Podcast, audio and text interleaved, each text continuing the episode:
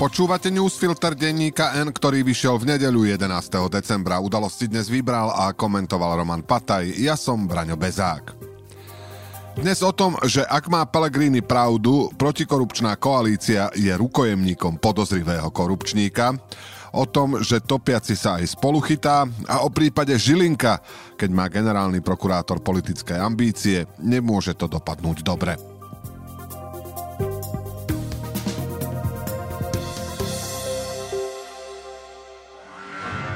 Potrebujete auto na zimu? Už túto zimu? Vyriešte to v predajni Autopolis na Panónskej. Autopolis má pre vás širokú ponuku jazdených vozidiel všetkých značiek v rozličných farbách aj s možnosťou financovania. Vyberte si to svoje a prihlásenie či poistenie vozidla nechajte na nás. Kompletnú ponuku a všetky informácie nájdete na www.autopolis.sk alebo nás navštívte v Autopolise na Panónskej 32. Počas víkendu sa mierne znížila pravdepodobnosť, že parlament v útorok vysloví nedôveru vláde Eduarda Hegera. Premiér za to vďačí sobotnejšiemu snemu strany Spolu, ktorá sa rozhodla, že jej predseda a jediný poslanec Miroslav Kolár nebude hlasovať za odvolanie. V Spolu sú však pripravení rokovať o septembrovom termíne predčasných volieb. V tejto chvíli to znamená, že proti vysloveniu nedôvery je po celom týždni neistoty a márneho hľadania jasnej odpovede 73 poslancov. Za je 71 a 6 zvyšných je neistých. Vládu podrží 47 zástupcov Oľano, 19 sme rodina, traja zo za ľudí, odídenec SAS Martin Klus, bývalí poslanci Oľano Jan Mičovský a Katarína Hatráková plus spomínaný Kolár.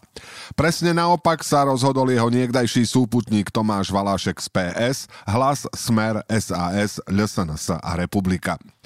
Aby kabinet padol, zo zostávajúcej šestice proti nemu musia hlasovať aspoň piati, aby návrh získal 76 hlasov.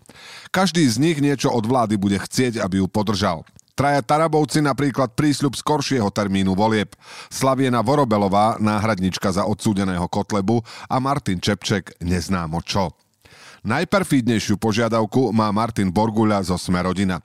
Trestne stíhaný poslanec obvinený z poskytnutia 50 tisícového úplatku hovorí, že ak vo funkcii zostane minister vnútra Roman Mikulec, vládu nepodrží.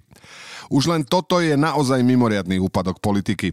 Dôvodne podozrivý politik namiesto toho, aby sa stiahol z politického života, vydiera vlastnú koalíciu, že bude hlasovať za jej koniec, ak o funkciu nepríde minister, o ktorom je presvedčený, že môže za jeho obvinenie.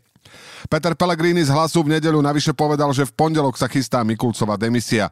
Podľa jeho stranickej kolegyne Denisy Sakovej je v hre, že Mikulec odstúpi sám. Predstavitelia koalície sa k takejto možnosti vyjadrovali nejednoznačne. Minister obrany Jaroslav Naď síce vyhlásil, že vláda nebude s Borgulem obchodovať, ale z ministerstva vnútra prišla odpoveď, že to nebudú komentovať a ani komunikácia vicepremiérky Veroniky Remišovej nebola presvedčivá. Napriek tomu sa môže stať, že v hlase nemajú správne informácie. Prípadne koalícia do takéhoto nečistého biznisu nakoniec nepôjde, hoci je naozaj v hre. V opačnom prípade by kšeftom s obvineným politikom poprela svoje opodstatnenie. Existujú iba dva dôvody, ktoré dávajú aktuálnej vláde opodstatnenie. Prvým je zahraničná politika. Naď počas týždňa dostal na Ukrajine vyznamenanie. Druhým obava, čo sa stane s vymáhaním spravodlivosti, ak sa k moci vráti Robert Fico. Kšeft s Borguľom by spravil z druhého bodu trosky, pretože by znamenal, že naši ľudia sú už opäť dôležitejší ako spravodlivosť. Keby mala strana spolu s ním pred pol rokom, ani by ste si to nevšimli. Lenže mala ho pár dní pred hlasovaním o dôvere vláde a tak boli sobotnejšieho zjazdu plné správy.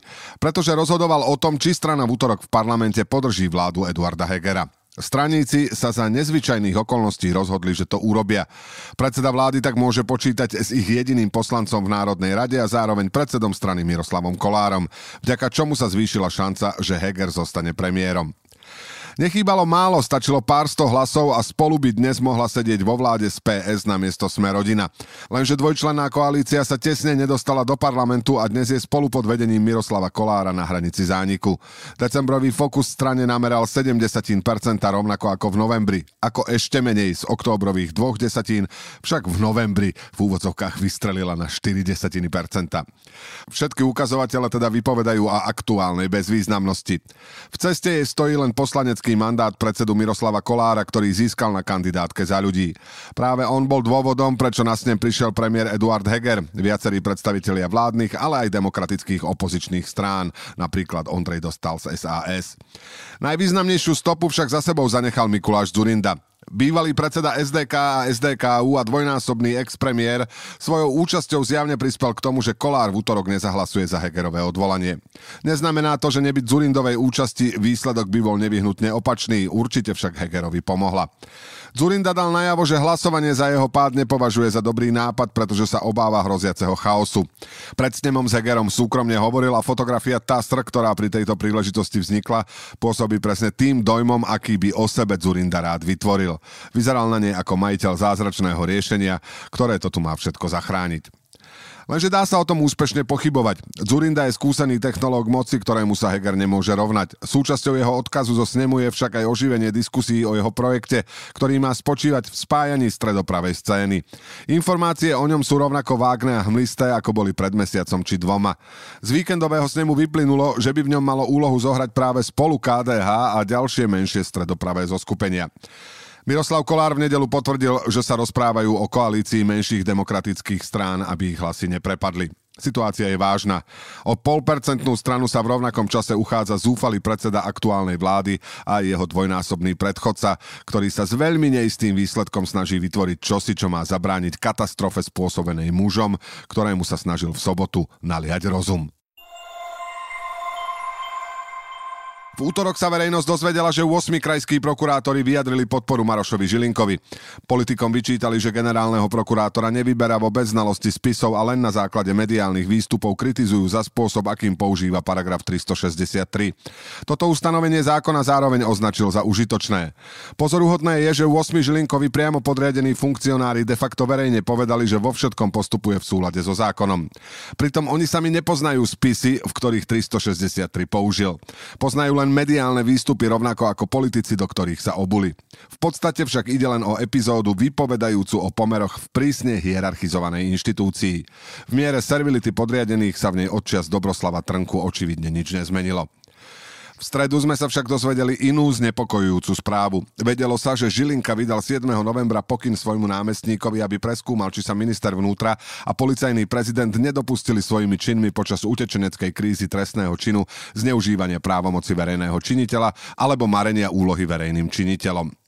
Nezostalo len pri tom a krajská prokuratúra v Trenčíne naozaj preveruje Romana Mikulca a Štefana Hamrana. Toto sa prosím deje v rovnakom čase, v akom u Žilinku zastavili stíhanie Roberta Fica a Roberta Kaliňáka, ktorí podľa svedectiev priamo na úrade vlády organizovali diskreditáciu svojich politických súperov, pričom na to s ohľadom na svoje funkcie zneužili políciu a finančnú správu. V prípade smerákov teda máme jasný skutok, ale bolo treba vymyslieť, prečo na nesedia paragrafy. V prípade Mikulca Hamrana a prílevu utečencov Žilinka vopred stanovil paragrafy a teraz sa hľadajú skutky, ktoré by sa na ne mohli prišiť. Samozrejme, že je to nezmysel. Rozhodnutie nechať hranicu s Maďarskom v neobmedzenej prevádzke aj za cenu, že nám Rakúšania a Česi zavedú kontroly, je na debatu, ale je to politický postoj, nie zneužitie právomoci verejného činiteľa.